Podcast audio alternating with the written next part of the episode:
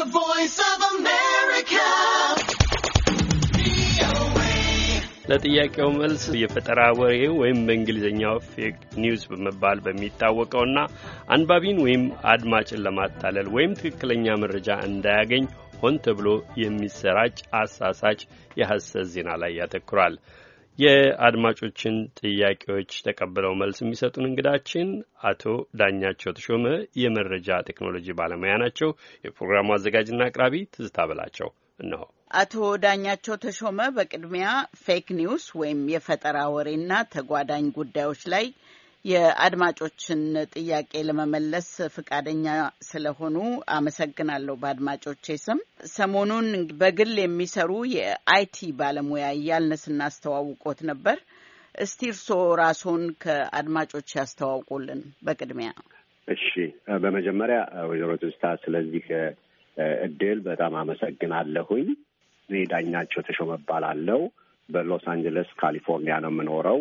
በትምህርት ላለፉት ሰላሳ ዓመታት computer science field ውስጥ ነው የሰራሁት። database design እና architecture ውስጥ ነው የሰራሁት እና ከዛም እንግዲህ ከድህረ ምረቃ በኋላ voice recognition በሚል field ውስጥ ነው masters thesis ን የሰራሁት እና ቴክኖሎጂ ላይ በጣም የነቃ ተሳትፎ አደርጋለሁ ማለት እችላለሁ።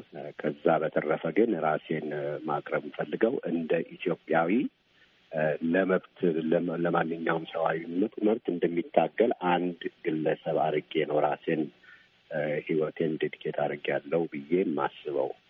እሺ፣ አቶ ዳኛቸው አመሰግናለሁ።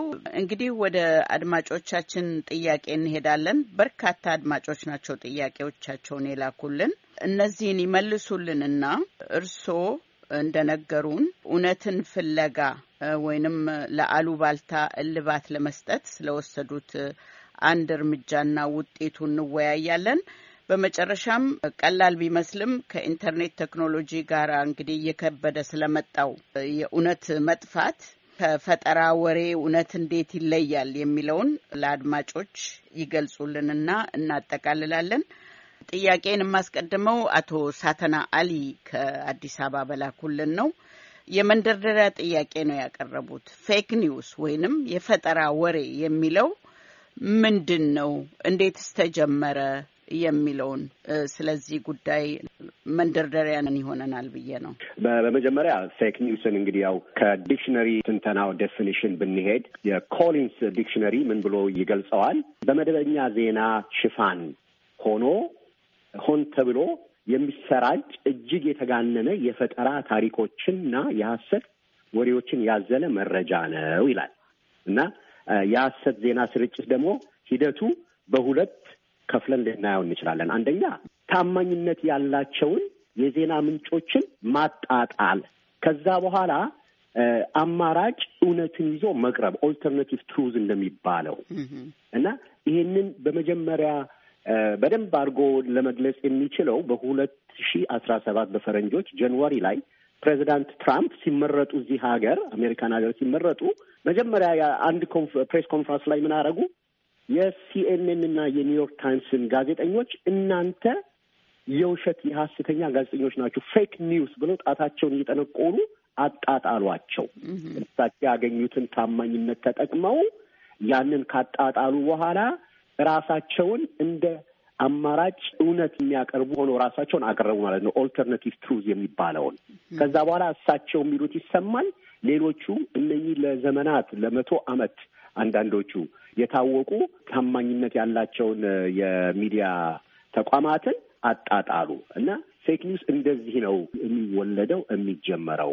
fake news የሐሰት ወሬ በአራት ይገለጣል። አንደኛ የፈጠራ ወሬ ፈረንጆች hoax የሚሉት እንዲሁ ለማሳቅ ለማስደንገጥ click አድርገው ጠቁመው ወደ እነሱ በኢንተርኔት ላይ ማለት ሆኖ አዎ እንደዛ እንዲሄዱ ለማድረግ ለንግድ የሚሰራ ነገር ሊሆን ይችላል። ለቀልድ ገንዘብ ለመስራት ገንዘብ አዎ አዎ እንደዛ ሊሆን ይችላል። እዚህ አሁን በዩቱብ እና በፌስቡክ ምናምን ላይ click ሲደረግ እና ብዙ ሰው ወደዛ ሲጎርፍ ገንዘብ ያገኛሉ። ለዛ የሚሰራ ነገር አለ።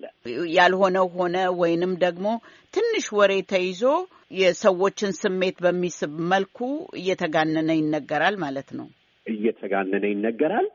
ብዙ ሰዎች ወደዛ ሲጎርፉ የዛ ድረገጽ ባለቤት ብዙ ገንዘብ ያገኛል ማለት ነው በ advertisement።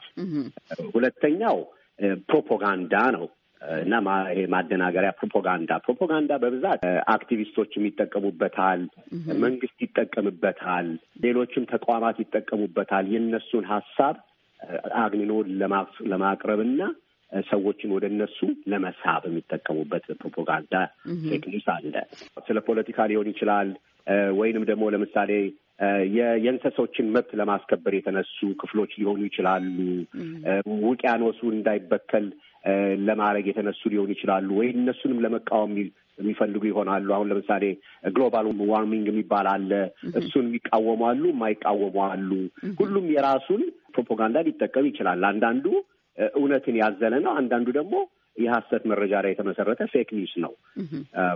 ሶስተኛው ክፍል ደግሞ ዘለፋ ይባላል። ዘለፋ ወይንም ደግሞ trolling ይሉታል በእንግሊዝኛ። እና troll የሚባለው ግለሰብ troll ይባላል። እሱ በማህበራዊ ሚዲያ ላይ እየተሽከረከረ ግጭትን የሚዘራ ለምሳሌ በኢንተርኔት ላይ፣ በፌስቡክ ላይ በትዊተር ላይ post እያደረገ ጽሁፎችን እና መረጃዎችን የሀሰት መረጃዎችን እየጣለ ሰዎችን የሚያጋጭ inflammatory ግጭትን የሚፈጥሩ ነገሮችን የሚረጭ ሰዎችን የሚያረክስ እየተከታተለ የሆነ ነገር የሚዘራ ትሮል ይባላል። ዘለፋ የሚያመጣ አራተኛው ደግሞ እንደ ሽሙጥ ሽሙጥ ያለ በእንግሊዝኛ ሳታይር የሚባለው እና ሰዎችንም ሆነ ተቋማትን በተለየ አይነት በተደበቀ ግልጽ ባልሆነ መንገድ ሆኖ ግን የማሽሟጠጥ፣ የመስደብ፣ የመዝለፍ ነገሮች አሉ እና እሱኛው satire ይባላል እና በእነኚህ ነው የሚገለጡት። ይሄ የአሪዞና ዩኒቨርሲቲ የሕግ ክፍል ሲተነትን identifying and countering fake news በሚል ላይ ያቀረበው ዝርዝር ነው ስለ fake news። መልካም አቶ ዳኛቸው እንግዲህ አቶ ሳተናው አሊ፣ ሌሎቹም አድማጮቻችን ጉዳዩ ሀገርን የሚመለከት በመሆኑ አገር ውስጥ ስላለው የፈጠራ ወሬ ከጎሳ ጋር ተያይዞ ከማንነት ጋር ተያይዞ ስለሚነሱ ስም ማጥፋቶች በዚህም በዚያም ወገን ማለት ነው እንድንመለከት ነው የጠየቁን። እስቲ ወደ ኋላ እዛ ላይ እንመለሳለን ማርከሻው ላይ ስንደርስ። አሁን አቶ ሸዋን ግዛው ከአዲስ አበባ መስመር ላይ ያሉ በስልክ ነው ያገኘናቸው። አቶ ሸዋን ግዛው ይሰሙኛል? ጤና ይስጥልኝ አቶ ሸዋን ግዛው። እግዚአብሔር ይመስገን ጤና ይስጥልኝ። ደህና ነኝ። እሺ፣ ከየት ነው የሚደውሉት? እኔ ከኢትዮጵያ አዲስ አበባ። እሺ፣ እግዜር ይስጥልኝ። ይጠይቁ። አቶ ዳኛቸው መስመር ላይ ናቸው፣ ይሰሙዎታል። እሺ መልካም እንግዲህ አቶ ዳኛቸው አመሰግናለሁ።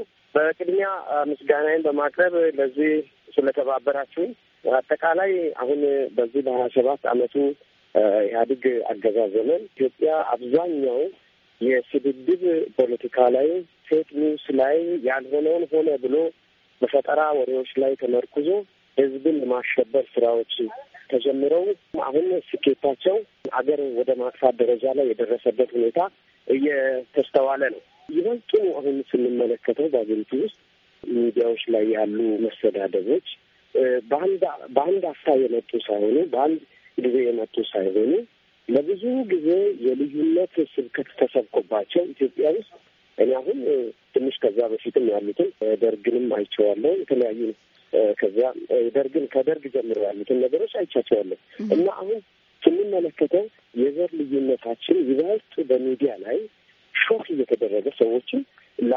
ላላስፈላጊ እርምጃ እንዲወስዱ እየገፋፉ የተለያዩ ሰዎች በ fake news የራሳቸውን account በመዘርጋት አገሪቱ ውስጥ ከፍተኛ ኪሳራ እንዲደርስ ከሚያደርጉት ከፈታው ወሬ የፈታው እንደሚባለው በወሬ አገሪቱን ለማውደም የተዘጋጁ ሰዎች አሉ እና በዚህ ረገድ መንግስት በኢትዮጵያ ውስጥ fake news የሚሰሩ ሰዎች ላይ ምን ማድረግ አለበት? ህዝቡ በራሱ ደግሞ የሚያፈርሰው አስተዋጽኦ ለመንግስት የሚያደርገው አስተዋጽኦ ምን መሆን አለበት ይላሉ በሚለው ነው ልጠይቅ የፈለኩት። ሰዎች ውስጥ ደግሞ ወደ ራሳቸው ህሊና ተመልሰው ከራሳቸው ጋር ታርቀው በኢትዮጵያዊ አንድነት ላይ ሆነው ኢትዮጵያ ወደ አንድ መስመር ሄዳ ሰዎች በፍቅርና በሰላም እንዲኖሩ ምን ማድረግ አለባቸው? በእነዚህ በሶስቱ መስኮች ምክር ቢያቀርቡ። ቮይስ ኦፍ አሜሪካ አመሰግናለሁ። እነዚህን ጥያቄዎች ነው የማቀርበው። እሺ፣ አቶ ሸዋንግዛው ቦጋለ በጣም አርጌ አመሰግናለሁ። ለአቶ ዳኛቸው ተሾመ እንለቃለን መልሱን እንዲሰጡልን። እሺ፣ በጣም አመሰግናለሁ። ወይዘሮ ትዝታ ቢፈቀድልኝ ትንሽ ወደ ኋላ ልሂድና fake news የሚስፋፋው እንዴት ነው፣ ለምን ነው የሚስፋፋው የሚለው ስንገልጽ ለእነኝህ ሁሉ መልስ ማቀፊያ ይሆናል። እሺ fake news የሚስፋፋባቸው ሁለት ተቀዳሚ ነገሮች አሉ። አንደኛው ሁሉም ከኛ ከግለሰቡ ማለት ነው ከግለሰቦች ጥንቃቄ ከግለሰቦች የአሰራር ስልት አኳያ የሚመጣ ነው። አንደኛው በእንግሊዝኛ filter bubble የሚባል ጽንሰ ሀሳብ አለ፣ phenomena አለ።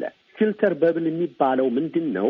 ሁላችንም ለምሳሌ አሁን በድረገጾች ላይ ማህበራዊ ሚዲያ እንደ ፌስቡክ ወይንም እንደ ትዊተር፣ ዩቱብ ላይ ምናምን ስንሄድ የምንከበው በምናምናቸው በሚመስሉን ሰዎች ነው ራሳችንን የምንከበው። እና እኔ ለምሳሌ ኢንተርኔት ላይ ስወጣ የማነባቸው መጽሐፎች፣ የምገዛቸው መጽሐፎች፣ የምሄድባቸው website ኦች፣ የማናገራቸው ወዳጆቼ ምን እንደሆኑ ይሄ ኢንተርኔት ላይ ያሉ የሰውን ንቅናቄ የሚጽፉ document የሚያደርጉ የሰውን የዲጂታል ማንነት የሚጽፉ ክፍሎች አሉ እና እነኛ ያጠኑናል። እንደው ለማብራራት ያህል እነዚህ ራሱ ኢንተርኔቱ የእኛን አዝማሚያ፣ ፍላጎት ወይንም ደግሞ የምንወያያቸውን ሀሳባችንን የምንጋራቸውን ወይንም የምንወዳቸውን ነገሮች register ያደርጋል ማለት ነው። አይደለም? ልክ ነው። ልክ ነው። እነዚህ ዋና ዋና የኢንተርኔት መረጃ ፍለጋ ማሽኖች search engines ናቸው። አዎ እና እነኚህ search engine ኦች የፍለጋ ቀመራዎችን አልጎሪዝም የሚባል አለ። በምን አይነት የሰውን ማንነት የሰውን ምንነት በሚያደርገው ንቅናቄ ማወቅ እንችላለን ብለው ለምሳሌ ባንክ ሄዶ ኢንተርኔት ላይ ካለው account ሄዶ አንድ ነገር ሲገዛ ጀምሮ አንድ website ላይ ሄዶ እዚህ ጋር ሲጠቁም click ሲያደርግ ምን ያህል ደቂቃ ቆየ እዚህ ላይ፣ ምን ያህል ሰከንድ ቆየ እዚህ ላይ፣ ከዚህ በኋላ የት ሄደ፣ ከዚህ ምን አደረገ? የሚለውን በጠቅላላ ያጠኑንና እያንዳንዱን ግለሰብ ያውቁታል ማለት በሚችልበት ሁኔታ ነገ ጠዋት ተነስቶ ምን ያደርጋል የሚለውን እስከ መተንበይ ድረስ ይደርሳሉ። እና በዚህ የተነሳ ለእያንዳንዳችን ይሄ filter bubble የሚባል በአማርኛ ለመተርጎም ሞክሬ የጠራ ክበብ ስልቻ እዛ ስልቻ ውስጥ ይከቱናል። filter bubble ውስጥ ይከቱናል እና ይከቱንና እኔ አሁን ነገ ተነስቼ ኢስታንቡል ምንድን ነው ብዬ ስለ ኢስታንቡል የመረጃ search engine ብጠይቅ ለእኔ ስለ ኢስታንቡል የሚሰጠኝ የሚሰጠኝ ገለጻና አንድ ደግሞ የስነ አእምሮ ፕሮፌሰር ጃፓን ውስጥ ያለ ቢጠይቅ ስለ ኢስታንቡል የሚሰጠው ገለጻ ልዩ ልክ ሁለት ኢስታንቡል እንዳሉ አድርጎ ነው። ምክንያቱም ለዛ ለስነ አእምሮ ፕሮፌሰር ማወቅ የሚፈልገውን ነገሮች ሁሉ እስከዛ ድረስ ስለ እሱ ያጠኑትን ይጠቀሙና ይሄንን ነው ማየት የሚፈልገው ብለው ስለ ኢስታንቡል እሱ ማየት የሚፈልገውን ያሳዩታል። እኔ ደግሞ እስከ ዛሬ ሳረግ የነበረውን ያዩና ለእኔ ደግሞ ያሳዩኛል ኢስታንቡል ይሄ ነው ብለው ሁለታችን እንደ አጋጣሚ ተገናኝተን እስቲ ስለ ኢስታንቡል እንነጋገር ብንባባል ያ ፕሮፌሰር የሚለውና እኔ የምለው ስለ ኢስታንቡል ሁለት ልዩ አገር ውስጥ ያሉ ከተሞች እንደሆኑ ነው የምናየው እና ይህንን ጥናት ያደረገው ኤሊ ፓሪሰር የሚባል አንድ ተመራማሪ ነው እና ይሄንን ካየ በኋላ filter bubble የሚባል አደገኛ የሆነ ክስተት አለ። በሱ ካልተጠነቀቅን የምናውቀውን እንኳን እውነተኛ መሆኑን እንኳን የማናውቅበት ደረጃ ላይ ደርሰናል የሚል ድምዳሜ ላይ ደረሰ። እንግዲህ አንደኛው እሱ ነው። ሁለተኛው ደግሞ echo chamber ይባላል። ይሄ echo chamber ወይንም የገደል ማሚቱ ክበብ የሚባለው ነው እና echo chamber ምንድን ነው? በዚህ በ social media ውስጥ ላይ ስንነቃነቅ ስንሰራ ራሳችንን የምንከበው እኛን በሚመስሉን ከእኛ ጋር በሚስማሙ በሃይማኖትም ሆነ ማህበራዊ የሚስማሙንን ሰዎች በትምህርት ደረጃም ቢሆን ከኛ አካባቢ የሆኑ ሰዎች ጋር ነው ራሳችን የምንከበው። የማይመስሉንና ከኛ ጋር የማይስማማ ሀሳብ ያላቸው ሰዎች friend እንኳን ሲያደርጉን ወዳጅ ሲያደርጉን በዚህ በኢንተርኔት ላይ በፌስቡክ ላይ ለምሳሌ ካልተስማማናቸው አንፍሬንድ እናደርጋቸዋለን፣ ከጓደኝነት እንሰርዛቸዋለን። ስለዚህ ራሳችንን በሚመስሉን ሰዎች ብቻ እንከብና ይሄንን የገደል ማሚቱ ክበብ ራሳችን ላይ እናደርግና እኛ የምንለው ነው ተመልሶ የሚያስተጋባው? ራሳችንን እንደ መስማት ማለት ነው። እና በዛ የተነሳ ሌሎችን ሀሳቦችን ማስተናገድ አንችልም። ምክንያቱም ሌሎች ከኛ የተለዩ ሀሳቦች የሚሰጡ ሰዎችን ገፍተናቸዋል። እና ይሄ echo chamber የፈጠረው ሁኔታ ስንጮህም ስንናገርም ለዚህ ይገደናል ብለን እንትን ስንልም ሌላውን አስተሳሰብ የማናይበት ደረጃ ደርሰናል እና እነኚህ ሁለት ክስተቶች phenomenas filter bubble የሚባለው እና echo chamber የሚባለው አንድ ላይ ሆነው አንድ ላይ ሆነው የሚፈጥሩት ሁኔታ ምንድን ነው? አንድ fake news የውሸት ዜና ሲመጣ የመጣው እኛ ከምናውቀው ከኛ ወዳጅ ከሆነ ሰው friend ካረግነው ስለሆነ ብዙ አይነት ትንተና ሳናካሂድ ምርመራ ሳናካሂድ እኛም ተቀብለን እንለቀዋለን ማለት ነው። እኛ ስንለቀው ሌላውም ይለቀዋል። መጦዝ ይጀምራል እና ያ የገደል ማሚቱ እያጫጫኸ ከፍተኛ ጡዘት ይፈጥርና በአንድ ጊዜ ያ ሀሳብ ለመቶ ሺህ ለሚሊዮን ለሁለት ሚሊዮን ሰዎች እየደረሰ በፖለቲካ አኳያ ለምሳሌ ኒውዮርክ ታይምስ በፌስቡክ ላይ የተካሄደ የህዝብ ጭፍጨፋ ብሎ የሰየመው አለ። ምን ብሎታል? አንድ ሚሊዮን ሮሂንጋ የዘርና የሃይማኖት minority ዎች እንዲሰደዱ፣ ቤታቸው እንዲቃጠል፣ እንዲጠፉ የተደረገው ፌስቡክ ላይ በተደረገ የጦዘ የሐሰት መረጃ ነው እና ኒውዮርክ ታይምስ ያን ጊዜ genocide incited on Facebook ብሎ አውጥቶታል።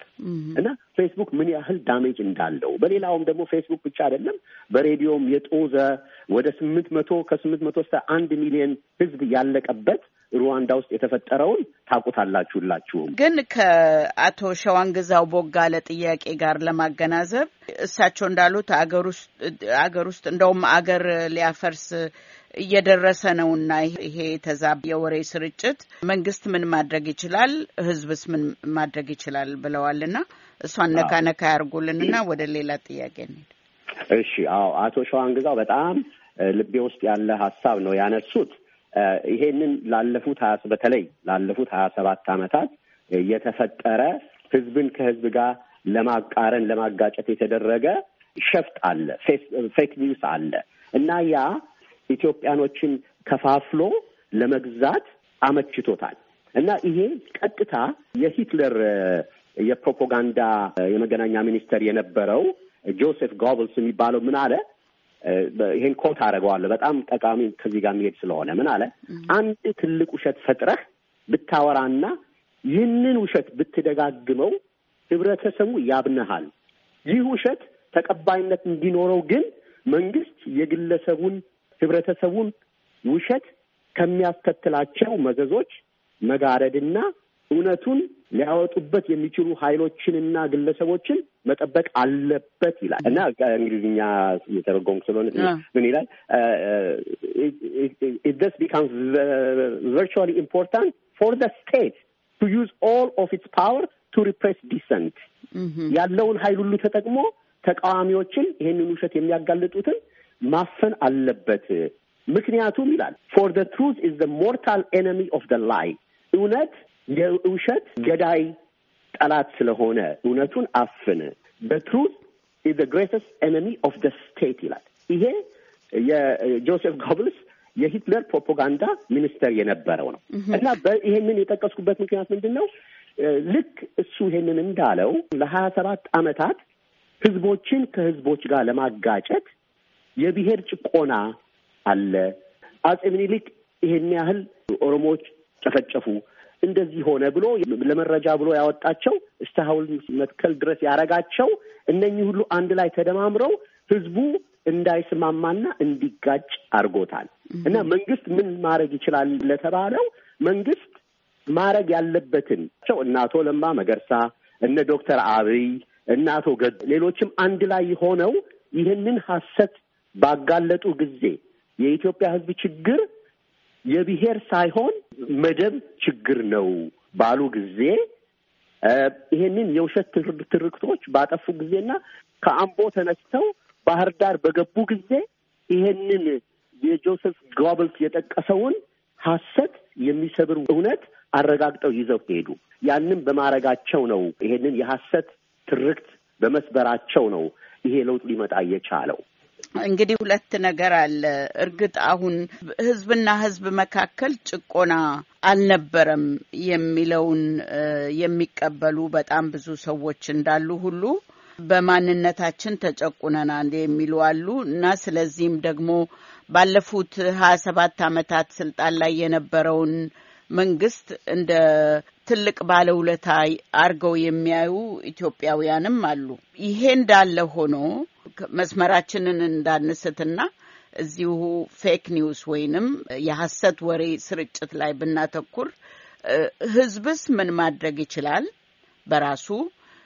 አሁን ያለውስ መንግስት እንግዲህ ያው እንዳሉት ባለፈው ከሁለት ዓመት በፊት የመጣው መንግስት ነው አሁንም ስርዓቱ ላይ ያለውና ምን ሊያረጉ ይችላሉ የሚለውን እስቲ አጠር አድርገው ይግለጹልን። ህዝብ መካከል ሰላምና ፍቅርን ለመመለስ እንግዲህ በመጀመሪያ መንግስት በሚዛን ላይ የሚያስቀምጣቸው ሁለት ነገሮች አሉ።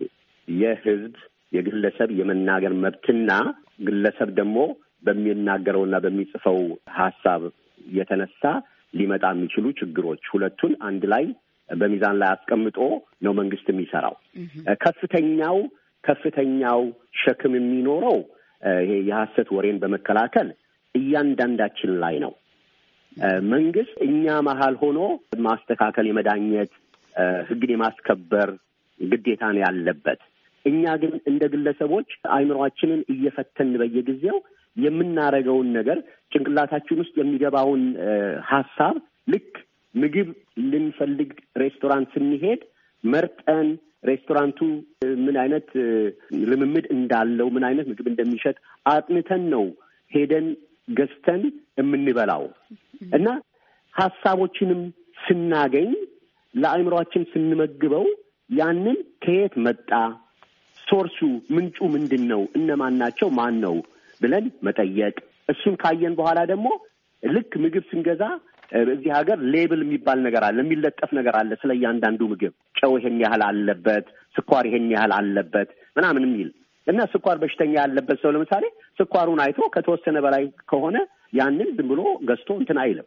እና እኛም ስናይ አንድ መረጃ ስናይ ትንሽ ምርምር ማድረግ። ለምሳሌ መረጃውን አይተን ከቮይስ አሜሪካ የመጣ መረጃ ነው ብሎ ቢለን የሆነ link እዛ ላይ ካለ ያንን ጠቁመን click አድርገን ሄደን አንድ ትንሽ step ወስደን ሄደን ቮይስ ኦፍ አሜሪካ ነው ወይ እንዴ? እንዲህ ያለ የሚያስደነግጥ ነገር እንዴት መጣ ብለን ቮይስ ኦፍ አሜሪካ VOA dot gov ነው የሚለው ወይንስ VOA dot TV ነው የሚለው A dot co ነው የሚለው ምናምን ብለን ትንሽ ነገር ስናይ እውነት ከሆነ ቮይስ ኦፍ አሜሪካ dot gov የሚል ከሆነ oh okay ብለን ማለት እንችላለን። እና ጥቃቅን ነገሮች እያንዳንዳችን ማድረግ ያለብን ይሄንን ሳናረግ ማስተላለፍ ኃላፊነት የጎደለው ነው። ልክ ሬስቶራንት ውስጥ ገብቶ ምን እንደሚበሉ ሳያውቁ ያለውን ሁሉ ማጋበስ ማለት ነው። እሱን አናረግም።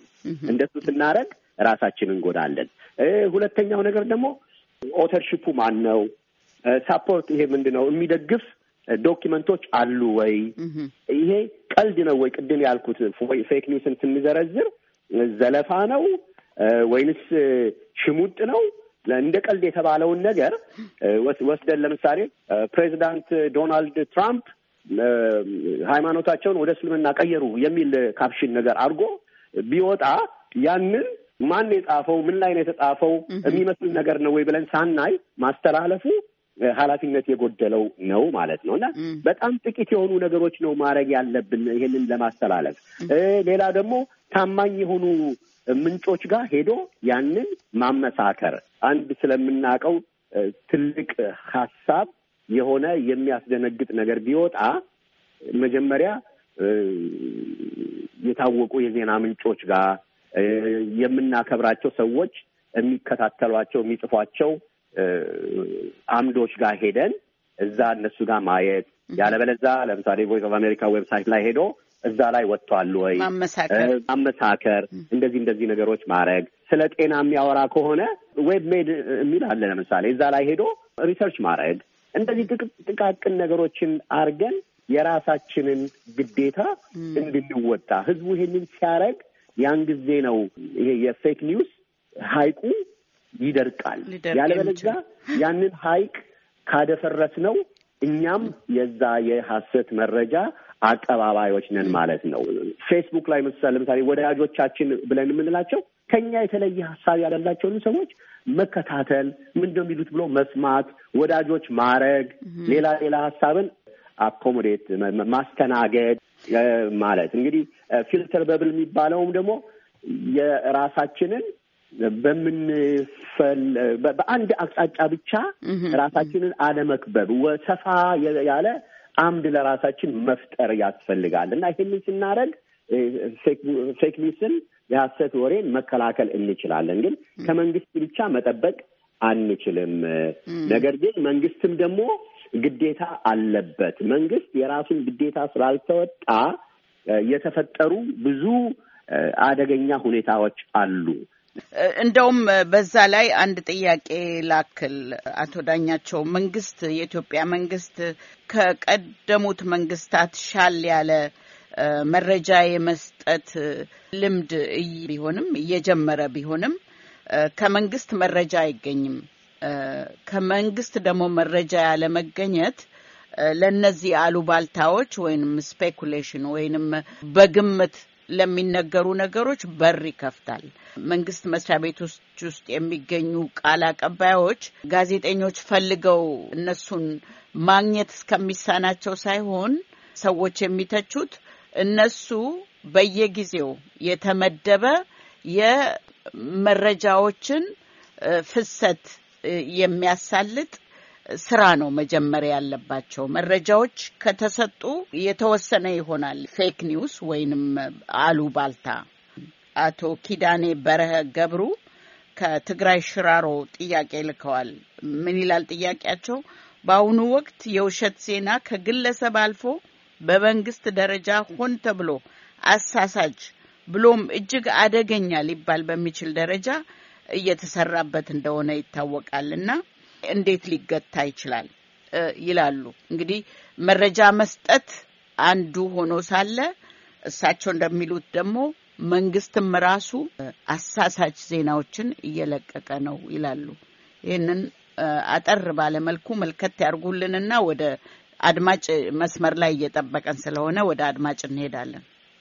እሺ፣ በአሁኑ ጊዜ በኢትዮጵያ ኢትዮጵያ መንግስት አስተዳደር ውስጥ proact ችግር ከመፈጠሩ በፊት ነገሮችን ችግር እንዳይፈጠር የማየት ሁኔታ proactive ሆኖ መስራት ባለመኖሩ ሀሰት ዜና በራሱ ይጦዛል። መንግስት ግን ቀደም ብሎ ያንን እውነት ቢያጋልጥ ኖሮ ልክ መብራት ሲበራ ጨለማ እንደሚሸሸው መንግስት ቀደም ብሎ ቢመርም እንኳን እውነቷን ቢያስቀምጥ የሀሰት ወሬዎች ሊዛመቱ አይችሉም። መንግስት ግን በጊዜው ማድረግ ያለበትን ስለማያረግ ብዙ ጊዜ የሆነ ዳተኝነት ያለ ይመስለኛል። ለምን እንደሆነ ባላቅም የሀሰት ወሬዎች የሚዘጋጁበት ተረግዘው የሚወለዱበት እድሜ ይሰጣቸዋል እና ስለዚህ እሱን መንግስት ማቆም ያለበት ይመስለኛል። ማቅረብ እንኳን ባይችሉ መረጃውን በአሁኑ ጊዜ መረጃ የለንም፣ መረጃው ሲኖረን በዚህ ሰዓት ውስጥ በዚህ ጊዜ ውስጥ በዚህ ቀን ውስጥ ይሄን እናቀርባለን፣ እስከዛ ድረስ ግን እባካችሁ ተረጋጉ የሚል መልእክት በአስቸኳይ አቅርቦ ከመሳሳት ይልቅ ማለት ነው እና ተሳስቶ ይሄን ያልነው ትክክል አይደለም፣ ይሄን ያልነው ትክክል አይደለም እየተባለ ሁለት ሶስት አራት ጊዜ ሲስተካከል መንግስትም ደግሞ አመኔታ ያጣል። በቅርብ ጊዜም ያየነው ነው እና ይሄ መስተካከል አለበት። ግን ደግሞ ይሄንንም ካልኩኝ ወዲያ መንግስትም ሆነ የዜና ተቋማት ቮይስ ኦፍ አሜሪካንም ጨምሮ ሲኤንኤንንም ጨምሮ በዓለም ዙሪያ ትልቅ የሚባሉት እነ ቢቢሲን ጨምሮ ሊሳሳቱ ይችላሉ። በአሁን ባለንበት ዘመን የተሳሳተ መረጃ ከብዙ አቅጣጫ ይመጣል። አንዳንዱ መረጃ የእውነተኛ መስሎ ምሎ ተገዝቶ የሚያቀርብ ሰው አለ። የራሱን ሀሳብ በውሸት ለማስተጋባት የሚፈልግ ከዛም ደግሞ አልፎ ቴክኖሎጂን ተጠቅሞ ያንን ቴክኖሎጂ አንድን ነገር እውነት አስመስሎ ለዜና ተቋማት ለጋዜጠኞች ሰጥቶ እነሱን እንደ ማኖ ማስነካት እነሱን እንዲሳሳቱ የማድረግም ደግሞ ስራ እየተሰራ ነው። አሁን deep fake ቴክኖሎጂ የሚባል አለ። ፕሬዚዳንት ኦባማን አንድ የሆነ ቪዲዮ አለ፣ እኔም አውጥቼዋለሁ። እዛ ላይ ፕሬዚዳንት ኦባማን ከሳቸው አፍ ሊወጣ የማይችሉ ጸያፍ ነገሮችን እያነጋገሩ ልክ እሳቸው ምስላቸው የእሳቸው አይደሉም ማለት በማይቻል ሁኔታ ምስላቸው አፋቸው የተነቃነቀ እሳቸው በለመዱት የእጅና የአፍ አስተላለፍ ያቀርቡታል። እና ይሄ deep fake ይባላል። እና እንደዚህ ባለበት ዘመን ውስጥ ነው የምንኖረው። ሰዎችን ባልና ሚስትን ለማጣላት deep porn የሚባል ነገር አለ። ያልሆነ አይነት ቪዲዮ ሰርተው ባል ሚስቱን እንዴ ይሄማ እሷ ነች፣ ይሄማ እሱ ነው ማለት እንዲችል አድርገው የሚቀርብ የፌክ ቴክኖሎጂ አለ፣ የሀሰት ቴክኖሎጂ አለ። ይሄ ሁሉ ባለበት ዘመን ጋዜጠኞችም መንግስትም ሊሳሳት ይችላል። ግን ዋናው ቁም ነገሩ ከተሳሳተ በኋላ በአፋጣኝ በተቻለ መጠን ማረሙ ላይ ነው እና መንግስት አይሳሳትም ማለት አይደለም። ግን አሁን ጠያቂው አቶ ኪዳኔ እንዳሉት ሆን ተብሎ የሚባለው ነው። እኔ የማምነው መንግስት ውስጥም የሆኑ አካሎች ይገባሉ። አንዳንድ አካሎች የራሳቸው ከመንግስት አቋም የተለየ የተጻረረ ተንኮል የያዙ አካሎች አሉ እና ይሄ ሲደረግ መንግስት ቶሎ ብሎ ያንን የማስተካከል ራሱን የማረም ግዴታ አለበት።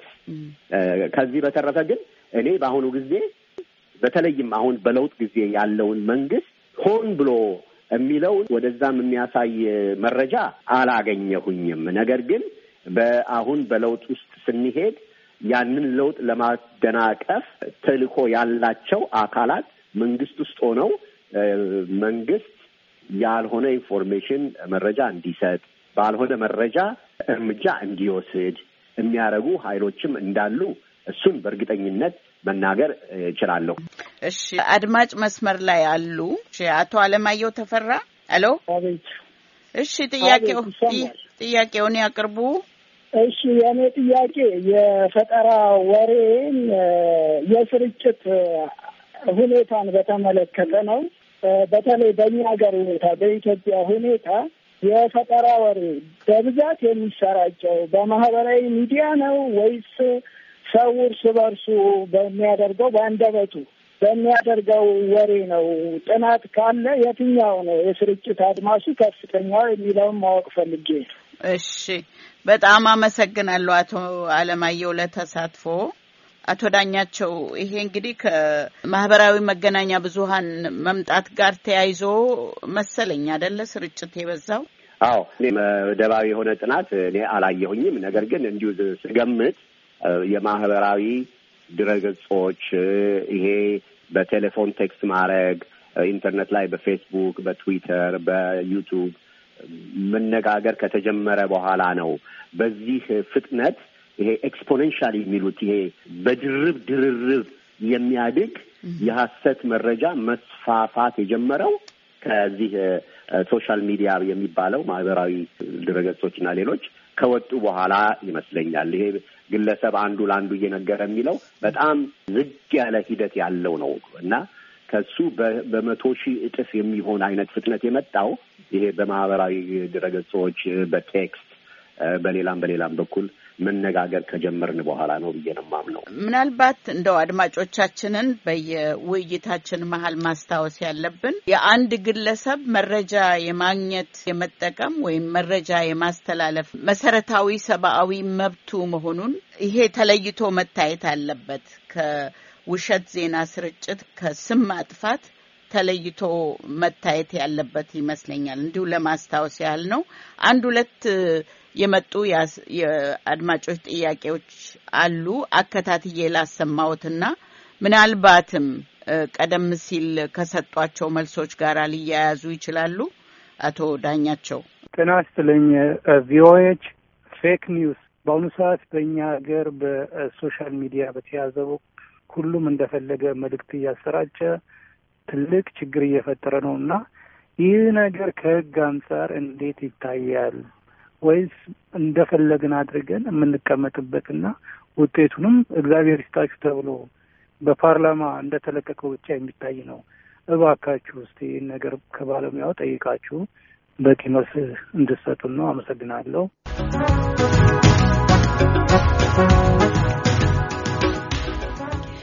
አድማጮቻችን ዛሬ ሰፋ ያለው ዝግጅታችን የሐሰት ወይም የፈጠራ ወሬ እያስከተለ ያለውን ጣጣ እንዲሁም ማርከሻውን የፈጠራ ወሬ ሰለባ እንዳንሆን ምን ማድረግ እንዳለብን ጭምር በሚያስረዱ ቁም ነገሮች ላይ ላተኮረ ቅንብር ሰጥተናል። ጥያቄዎቹን የሚመልሱልን የመረጃ ቴክኖሎጂ ባለሙያው አቶ ዳኛቸው ተሾመ ናቸው። ከኛ ጋር እንድትቆዩ እንጋብዛለን። እስከ ፕሮግራማችን ፍጻሜ ከኛ ጋር እንድትቆዩ እንጋብዛለን። ሰላም ቪኦኤዎች እንደምን አላቸው? ለምሳሌ መንግስት ወይም በመንግስት ወይም በፓርቲ ደረጃ ያሉ ለምሳሌ እንደ ህወሀት በግልጽ የጥላቻ ቅስቀሳን በሰዎች ተመስለው ማለትም ሰዎችን ቀጥረው በደግሞ ይህንን ቅስቀሳ ያደርጉ እንደነበር ለማንም ግልጽ ነው። እኔ አንድ ሰውም አጋጥሞኛል በዛው ተቀጥሮ የሚሰራና እነኚህ ወይ በድርጅት ወይ በመንግስት ደረጃ ይሄንን ሲያደርጉ መክሰስ አይቻልም ወይ? ለምን ይሄ አደገኛነቱን የታወቀ ነው እና እነኚህን ሰዎች ወይም ድርጅት መክሰስ አይቻልም ወይ? ወይ በ international court ወይም ደግሞ በአገር ውስጥ በህገ መንግስታችን መሰረት። ስዩም አጽባህ ነኝ ከቨርጂኒያ አመሰግን። ጤና ይስጥልኝ ቪኦኤች fake news በአሁኑ ሰዓት በእኛ ሀገር በ social media በተያዘው ሁሉም እንደፈለገ መልእክት እያሰራጨ ትልቅ ችግር እየፈጠረ ነው እና ይህ ነገር ከህግ አንጻር እንዴት ይታያል? ወይስ እንደፈለግን አድርገን የምንቀመጥበትና ውጤቱንም እግዚአብሔር ይስጣችሁ ተብሎ በፓርላማ እንደተለቀቀው ብቻ የሚታይ ነው? እባካችሁ እስቲ ይህን ነገር ከባለሙያው ጠይቃችሁ በቂ መልስ እንድሰጡን ነው። አመሰግናለሁ። አቶ ዳኛቸው እንግዲህ ጠቅላይ ሚኒስትር አብይ አህመድ ናቸው። በቅርቡ እግዚአብሔር ይስጣችሁ ከሞቀ ቤታችሁ ቁጭ ብላችሁ የምታምሱን ብለው የተናገሩት ቁጣቸውን ለመግለጽ ይመስለኛል። ያንን የተናገሩት ምን መደረግ አለበት በህግ የሚለውን እርግጥ እኛ አናውቅም። ድርጅቶች ቀጥረው ሰዎችን ለዚህ ጉዳይ አሰማርተው እንደሆነ ቮይስ ኦፍ አሜሪካ መረጃ የለውም። ማንኛውም ድርጅት የፖለቲካ ድርጅት ቀጥሮ ሰዎችን አሰማርቶ ያሰራ እንደሆነ እኛ መረጃ የለን። እሺ፣ አመሰግናለሁኝ። እንግዲህ ዴሞክራሲ ስንል ዴሞክራሲ ዋጋ የሚያስከፍል ስርዓት ነው። የሰዎች የመናገር መብትና ደግሞ ግዴታቸው አለ።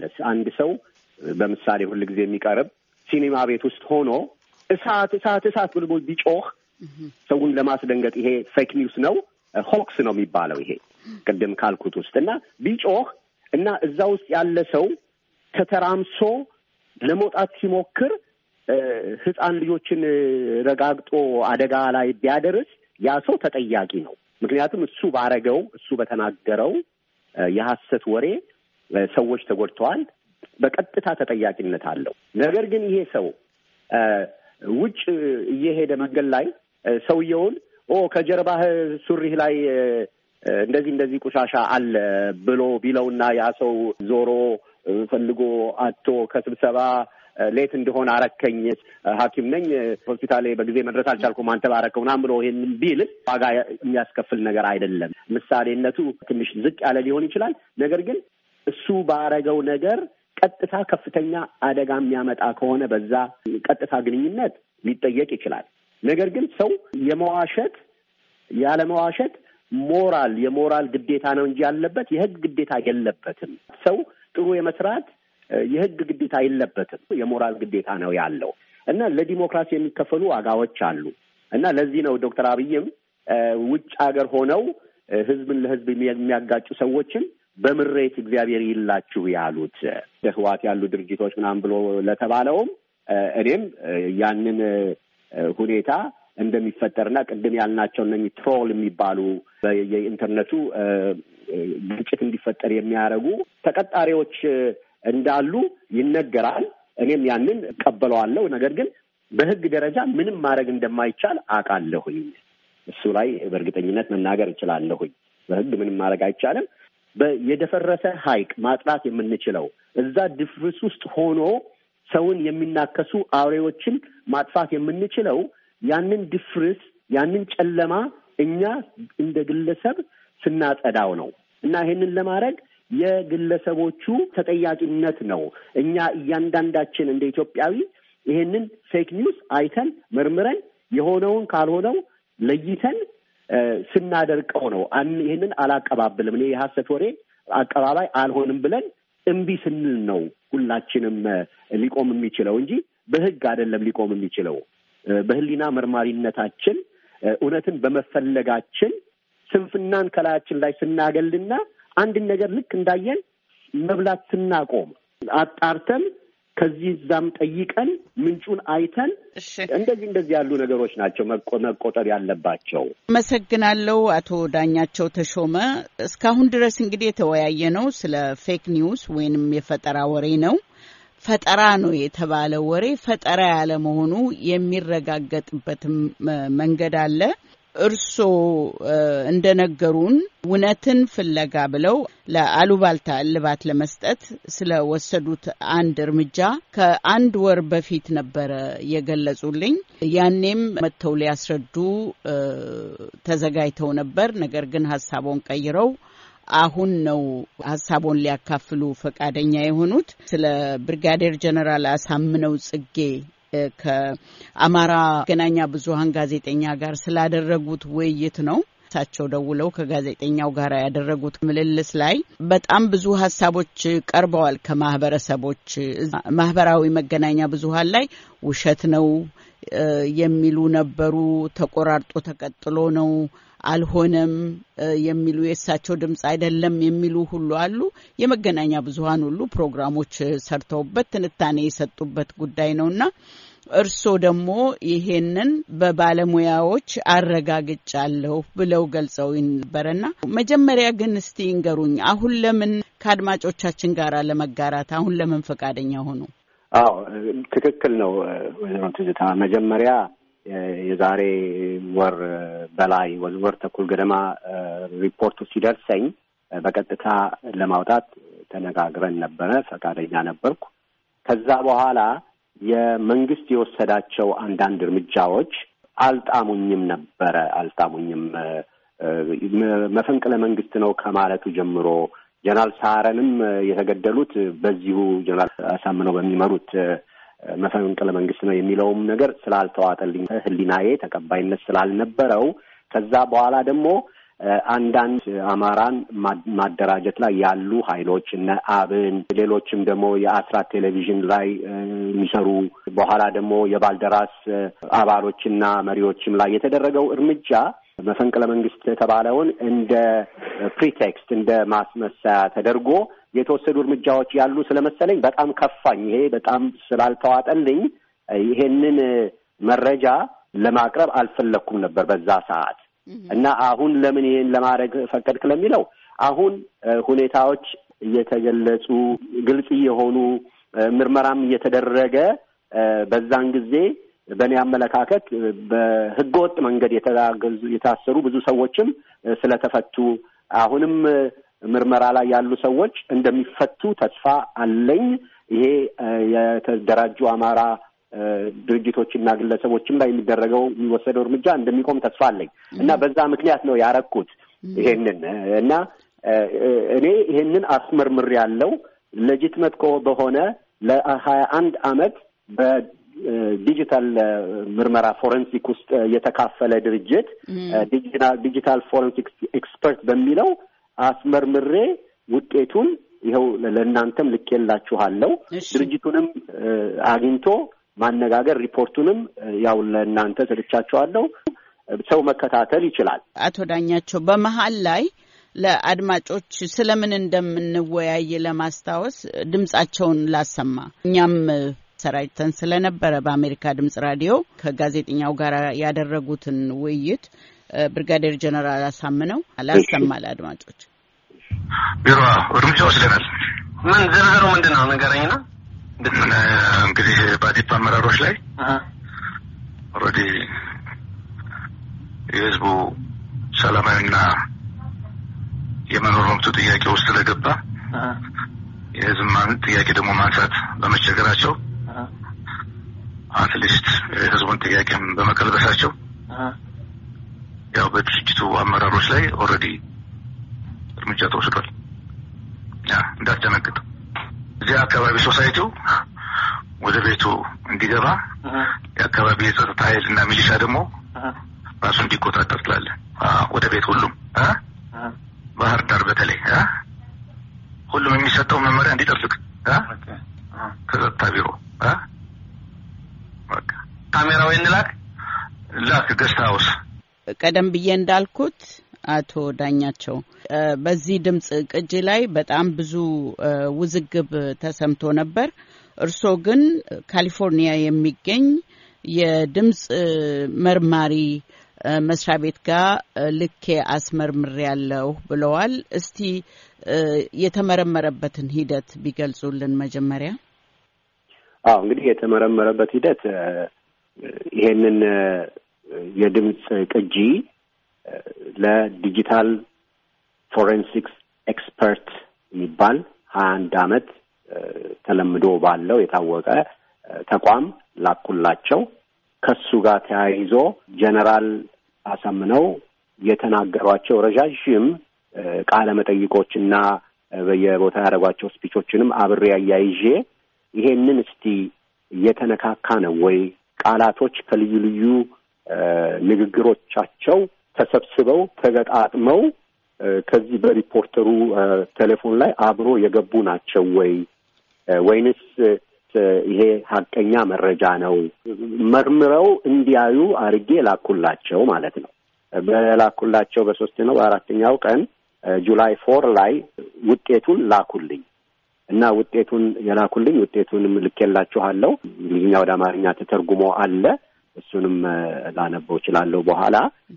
እሱ ደረሰኝ ማለት ነው እና እሱ እንደደረሰኝ ያው ከእናንተ ጋር ተነጋግረን ይሄንን ለሕዝብ ይፋ ለማድረግ ወስኜ ነበር። እስቲ አንብቡልን። መርማሪዎች ምን ላይ ደረሱ? አዎ መርማሪዎቹ የደረሱበት ሪፖርት ይኸውና ምን ይላል? ስማቸውን ይጠቅሳል። digital forensic expert ይልና በአማርኛ ትርጓሜውን ነው የማነበው። ይህ የ digital forensic experts የድርጅቱ ስም ነው። ዲጂታል አሻራ መርማሪ ባለሙያዎች ሙያዊ አስተያየት ነው። ሪፖርተሩና ሟች አሁን በቅንፊልና ተናጋሪው የሚባሉት የተቀረጹት በአንድ ጊዜ በተመሳሳይ ጊዜ ወይም አንድ ላይ ነው ወይም የሁለቱም ድምፅ እንደገና ተቀርጾም ከሆነ የተቀረጸው በአንድ ጊዜ ወይንም አንድ ላይ ሊሆን ይችላል። ያልተቋረጠ ወይም የተያያዘና ተከታታይ ENF ይላል በእንግሊዝኛ የእንግሊዝኛ አባባል ምህጻር ነው። በእንግሊዝኛ ENF ማለት electrical network frequency ማለት ነው እና የኤሌክትሪክ ትስስር ኔትወርክ ሞገድ አለ ይላል። ያልተቋረጠ የኤሌክትሪክ ትስስር ኔትወርክ ሞገድ አለ። የድምፁ ሂደት የተሰባበረ አይደለም። ይህ ማለት ለእኛ በተላከልን የተቀረጸ ድምፅ ላይ ሪፖርተሩና ተናጋሪው የተቀረጹት በአንድ ጊዜ በተመሳሳይ ጊዜ ወይም በአንድ ላይ መሆኑን ያረጋግጣል። በሌላ በኩል ደግሞ የኤሌክትሪክ ትስስር ሞገድ ENF እንዳይቆራረጥ ለማድረግ ሪፖርተሩ መጠይቆቹን ተገቢ ጊዜያቸውን እየጠበቀ የተናጋሪውን ቀድሞ የተቀረጸ ድምፅ እያጫወተ ቀርጾ ሊሆን ይችላል። የሪፖርተሩ ድምፅ ከተናጋሪው ድምፅ ጋር እየተቆራረጠ አልተቀጣጠለም ይልና የድምፁን ሞገዶች በምስል ያሳያል ሂደታቸውን ማለት ነው። ፍሪኮንሲ የሚባለውን በሙሉ አንድ ላይ ከዛ ይቀጥልና ሁለተኛ ይልና ይህ የ digital forensic experts የድርጅቱ ስም ነው። ዲጂታል አሻራ መርማሪ ባለሙያዎች ሙያዊ አስተያየት ነው። ምንጩ ላይ ለማስተካከል ወይም ለመቀማመር ተብሎ በእጅ የተከናወነ ስራ የለም። አንዱን ድምፅ ከሌላኛው ላይ ማስኬድን፣ ወጥነት የሌላቸው የድምፅ ውጣ ውረድ አይነቶችን ቆርጦ መቀጠልን ወይም መሰል ለማጭበርበር ተብሎ የተፈጸመ የአርትኦት ስራ የለበትም ይላል። በእንግሊዝኛ it is the professional opinion of digital forensic experts that the source has not been manipulated. There are no telltale signs of editing, including crossfades, inconsistent waveforms, clips or other anomalies ይላል። ሶስተኛ ይልና በመጨረሻም ሪፖርተሩ ያወጣው የተቀረጸ ድምፅና የቀረቡት ሁለት ናሙናዎች ተመሳሳይ ወይም አንድ መሆናቸውን የዲጂታል forensic experts የድርጅቱ ስም ነው ይላል። ዲጂታል አሻራ መርማሪ ባለሙያዎች ሙያዊ አስተያየት ያረጋግጣል። የተቀረጸውን ድምፅ አሻራ የሚያሳየውን ሞገድ ሂደት የሚያመለክቱ ምስሎች ከታች ምስሎች ያሳያል። spectrograms በተለይ የተከበቡትን ሞገዶች ያመለክታል ብሎ ስዕሉ ላይ የተከበቡ ሞገዶች አሉ። ጠቃሚ የሆኑ ሞገዶች ያመለክታል። ከተናጋሪው ድምፅ ጋር የተቀላቀሉ ሌሎች የጀርባ background የሚባሉ የጀርባ የድምፅ ሞገዶች ከጊዜ ወደ ጊዜ አነስተኛ ለውጦችን ቢያሳዩም ዋናዎቹ ነጥቦች እንዲሁም ቁልፍ በሆኑት ሞገዶች መካከል ያሉት ክፍተቶች ግን አሉ ይላል። እዚህ ላይ በእንግሊዝኛ ፋይናሊ ኢትስ ዘ ፕሮፌሽናል ኦፒኒየን ኦፍ ዲጂታል ፎረንሲክ ኤክስፐርትስ ዳት ዘ ስፒከርስ ቮይስ ኢን ዘ ሪፖርተርስ ሬኮርዲንግ ኤንድ ዘ ቱ ሳምፕል ሬኮርዲንግ ማች ፕሊዝ ሲ ዘ ስፔክትሮግራምስ ኦፍ ኦዲዮ ፊንገርፕሪንትስ with the significant frequencies circled. There are other background frequencies mixed in and the speaker's voice has minor changes from day to day. But the main points exist as well as the space between the key frequencies ብሎ ይቀጥልና ፍሪኮንሲዎቹን በስዕል ያሳያል ማለት ነው። ይሄ ነው የደረሰኝ ሪፖርት። ዝርዝር ነው ያቀረብነው። ምናልባትም ድረ ገጻችንም ላይ እርስዎ የሰጡንን መረጃ እናወጣለን ህዝቡ እንዲመለከተው። በአጭሩ ግን ቴፑ ላይ የተቀረጸው ምንም የተነካካ የተጭበረበረ ነገር ሳይሆን ትክክለኛ መረጃ ነው የሚል ነው የሰጡት። ትክክል ነው። ትክክል ነው። ለእኔ እዚህ ሀገር beyond reasonable doubt ከምክንያታዊ ጥርጣሬ በላይ በሆነ መንገድ መልስ ሰጥቶኛል። ለእኔ መልሱ በቂ ያልሆነላቸው ሰዎች ወስደው ማስመርመር ይችላሉ፣ እናንተንም ጨምሮ ቮይስ ኦፍ አሜሪካንም ጨምሮ። እዚህ ላይ አንድ ጊዜ ቢፈቀድልኝ ማለት የሚፈልገው ጀነራሉ ከዚህ ከጋዜጠኛው ጋር የተነጋገሩት ድምፁ ሰማንያ ሰባት ቃላቶች አሉት በጠቅላላ ከሰማንያ ሰባት ውስጥ ጀነራሉ የተናገሯቸው ከስልሳ አምስት እስከ ስልሳ ስምንት ቃላቶች ናቸው። እነኚህ ቃላቶች ከየቦታው ተሰባስበው ድሮ ከተናገሩት speech እንደዚህ እንደዚህ ብሎ የሚሉ ግለሰቦች ይሄንን ወስደው ከዚህ speech ይሄ ወጣ ከዚህ speech ይሄ ወጣ ብለው ማቅረብም ይችላሉ። እኔ እንግዲህ የምችለውን እንደ አንድ ግለሰብ አይምሮውን እየመረመረ ከህሊናው ጋር ታርቆ እንደሚኖር ሰው እውነትን ለማጋለጥ እውነት እንዲወጣ የማረገውን አድርጌያለሁኝ። የቀሩ ሰዎች እኔ ያረኩትን የሚተቹ ወይንም ደግሞ የኔን ሞቲቭ ልቤን መመርመር የሚፈልጉ ሰዎች ካሉ ራሳቸውን ልብ ይመርምሩና እውነቱ ላይ ይድረሱ። መንግስትም ግዴታ አለበት እውነቱን ማቅረብ ለህዝብና የዚህን ሁኔታ መፈንቅለ መንግስት የተባለውን ምን እንደተፈጠረ ለህዝብ ማቅረብ ግዴታ አለበት ለማለት ፈልጋለሁኝ። እሺ፣ በጣም ነው የማመሰግነው። እንደው በዚህ ላይ ለማጠቃለል እንድናጠቃልል እንግዲህ አጠቃላይ ስለ fake news ወይንም የፈጠራ ወሬ ስናወራ እውነት ሆኖ ውሸት ነው የሚባልም አለ። እሱም የሚረጋገጥበት ሁኔታ አለ። በቴክኖሎጂም ቢሆን ወይንም ደግሞ እርስዎ ቀደም ሲል የገለጹት ለምሳሌ ማርከሻውን ሲገልጹ ስለ ጋዜጠኝነት ሙያ ነበር የሚገልጹት። ምንጩ መመርመር አለበት። መረጃዎች ከተለያዩ አካባቢዎች ከአንድ ቦታ ብቻ ሳይሆን የሚያመሳክሩ መረጃዎች መኖር አለበት፣ እውነታው መረጋገጥ አለበት ብለው ሲያስረዱ የነበረው ትክክለኛ የጋዜጠኝነት አሰራርን ነው። አይደለም እንዴ? እዚህ ላይ አስተያየቶን ይስጡንና እናጠቃልላለን። አቶ ዳኛቸው ተሾመ። ልክ ልክ ነው። ትክክለኛ የጋዜጠኝነት አሁን በሚያሳዝን ሁኔታ ይሄ social media የሚባለው ከመምጣቱ በፊት እናንተ ነበራችሁ። chief editor አለ፣ managing editor አለ። ታዩና ትመረምሩና ያለውን መስፈርት ሁሉ በዛ ላይ አስፍራችሁ ይሄ ይውጣ ይሄ አይወጣም የትክክል መርምራችሁ ታቀርባላችሁ። አሁን በእናንተ ፋንታ እንደ managing editor አንድ ነገር አንቺ ከመመርመር ፋንታ አሁን editor ኡ digital ሆኗል፣ አልጎሪዝም ሆኗል። ይሄ ቀመር በ digital በ social media ላይ digital editor እናንተን replace እያደረጋችሁ ነው። ይሄ digital editor ሕሊና የለውም፣ morality የለውም፣ ከስራ አይባረርም ወይ አይከሰስም።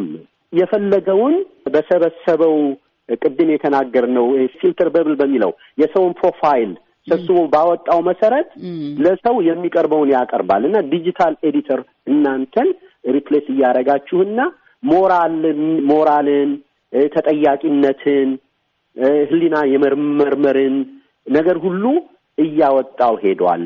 እና እሱ ነው የሚያሳዝነው። እሱን ለማስተካከል እያንዳንዳችን የመመርመርና እውነቱ ላይ ለመድረስ ስንፍናችንን ማስወገድ እና የተሻለ ጥረት ማድረግ ይኖርብናል።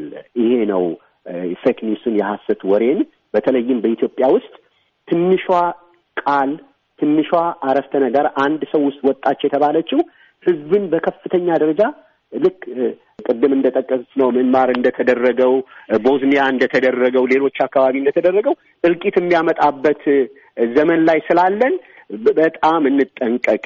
ሩዋንዳ ኢትዮጵያ ውስጥ እንዳይመጣ፣ ሚያንማር ኢትዮጵያ ውስጥ እንዳይመጣ እና እግዚአብሔር ይጠብቀን። እግዚአብሔር ህሊናችንን እንድንመረምር ልቦናችንን ያስተካክልልን ማለት ነው የምፈልገው። እሺ።